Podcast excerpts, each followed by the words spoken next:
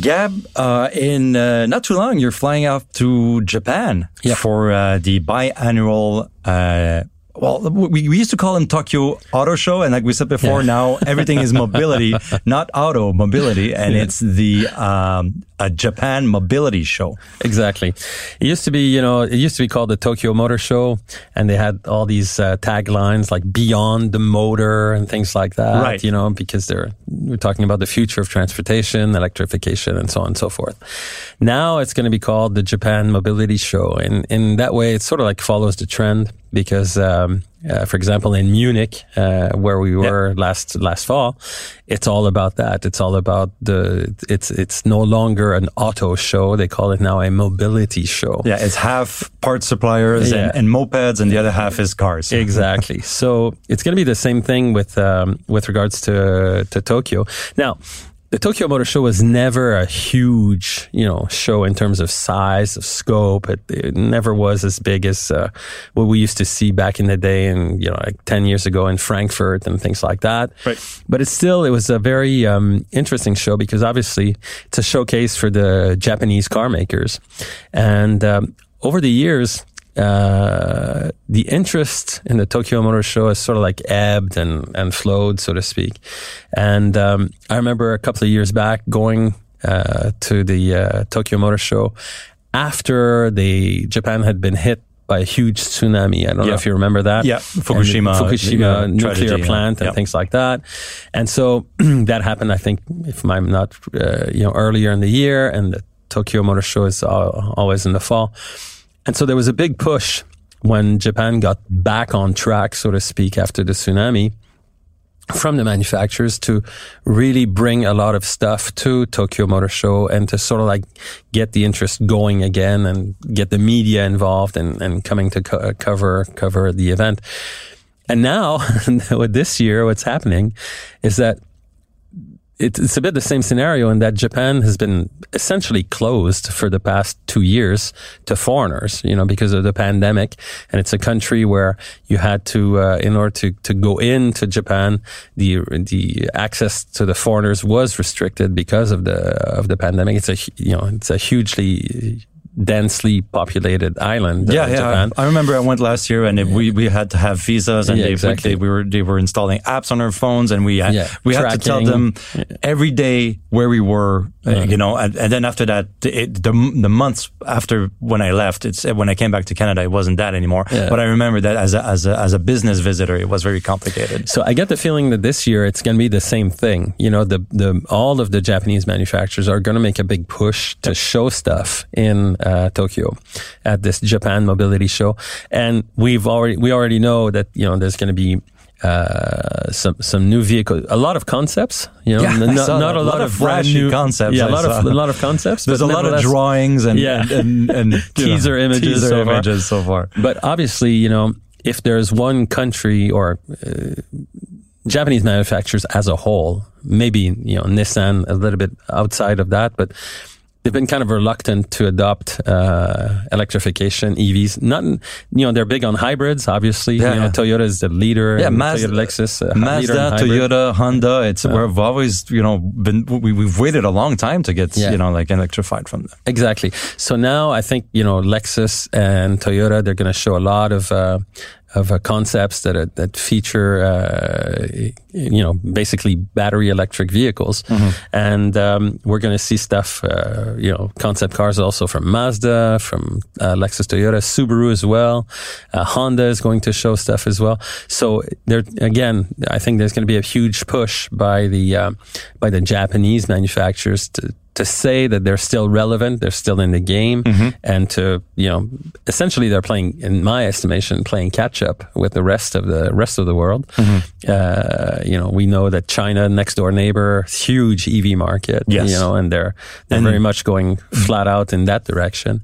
Japan always a bit reluctant to follow through, but now I guess they don't have a choice. You know, they have to go for it. Yes, and BYD is going to be there at the Japan Mobility Show, so it's probably going to showcase some big electric car manufacturers. It's going to be pretty interesting. Mm. So you're going to go over there and see some of also Infiniti is coming up with something, which is interesting.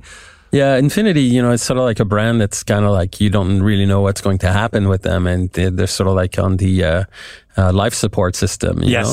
And so and they've been showing concepts for a long, long time. So now we're going to see, you know, in the words of the old Wendy's commercial, where's the beef? Show us what you've got, because, you know, so far it hasn't been very convincing, let's put it that way, from the Infiniti stand, the lineup. Yeah, we're going to talk about a little bit of Infiniti technology a little later in the podcast, but for now, the Tokyo Auto... the Japan Mobility Salon. Exactly. So the Japan Mobility Show is going to happen next week, and we'll have a full report from you when you get back on the next episode of the podcast. Gap, the very popular product at Nissan now is definitely the Rogue, because there's a lot of other products, but they're not on top of their charts in their respective segments. Yeah, this one's their number one bestseller. Yeah, their number one bestseller, and you know, like kind of up there in some in some markets. The compact SUV, the Nissan Rogue, is getting a few tweaks for 2024, a few aesthetic stuff, but also technical stuff. Yeah, exactly. So basically, you know, you've got a facelift, what we call in our business the facelift. They're redoing the front end, the rear end of the car to give it a different look, to try and make it stand out a little bit, to give it a bit of a refresh, a bit of a reboot. So in terms of styling, it looks a little bit like, a little more like the Nissan Ariya electric SUV. It looks a little bit like the new, current Versa and things like that. So a bit that kind of look. But the most important thing is that they've dropped, you know, what is probably the most interesting engine for that car, which is the four-cylinder, the 2.5. Yeah, exactly. Yeah. They had tweaked that engine to, you know, quote unquote perfection for that vehicle. It was the most, like you said, they made the most sense. It made decent power, decent efficiency. But now, bye bye. Now they're going exclusively with the 3-cylinder turbocharged engine. Yeah, the Rogue Turbo. Exactly. So when it came out, I remember driving that with one of our colleagues, and we weren't that impressed because, you know, it was very. You didn't have a lot of power. You didn't have a lot of torque, obviously. And you still had very high fuel consumption. Yeah. Because it's such a small engine that you're always trying to, you know, pressing hard on the throttle to get somewhere. And so even though the displacement is small, the fuel consumption savings just weren't there. Yeah, you know?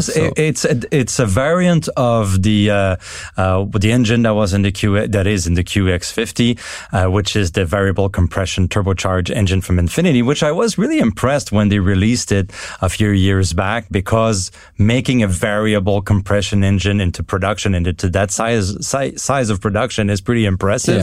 Yeah. And it's a funky looking thing, because it can change, you know, the compression and give you the best of both worlds in terms of performance, but also efficiency on paper. Yeah, exactly. So what that engine, its party trick, so to speak, was that, you know, you could adjust the stroke of the piston. And so you could have a longer stroke or shorter stroke, depending on whether you needed, instant power, you know, torque, or whether you were just cruising. Yes. So super high compression ratio on the highway, and then you could reduce the compression, add turbo boost, and then definitely have the most of the power of the engine. Yeah, exactly. So it never really worked. Yeah. You know, it's one of those things that looks good on paper, but in real life, it didn't, you know, you really didn't get the sense that you were saving any fuel, and you really didn't get the sense that you had that much more power.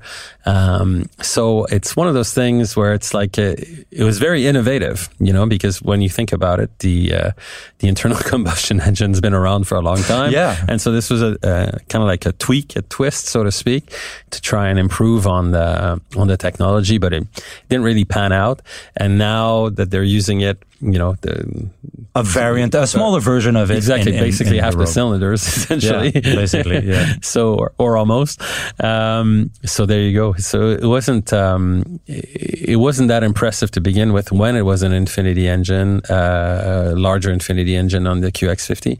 And it's not impressive now that it's in the Rogue, you know, as a 3-cylinder unit. Right. So trying to keep it new. On the inside, the 2024 Rogue, it's a good looking compact SUV. It delivers plenty of space, and it's enough to compete in the market. But like you said, it's too bad for that 2.5 liter engine, which made it maybe more affordable as well, because the development of that engine it's paid. But the VCT is going to take a long time. I think that engine's going to be around for a while. So we'll have to see how Rogue sales pan out in 2025. But and how reliable that engine that's been introduced, I think, only 2 years ago or a year or so ago. The 1.5. Yes. So, it hasn't been very long. That's right. I always think VCT because of the QX50, but that specific smaller displacement hasn't been around for a long time. So we'll have to see reliability how that pans out. Yeah.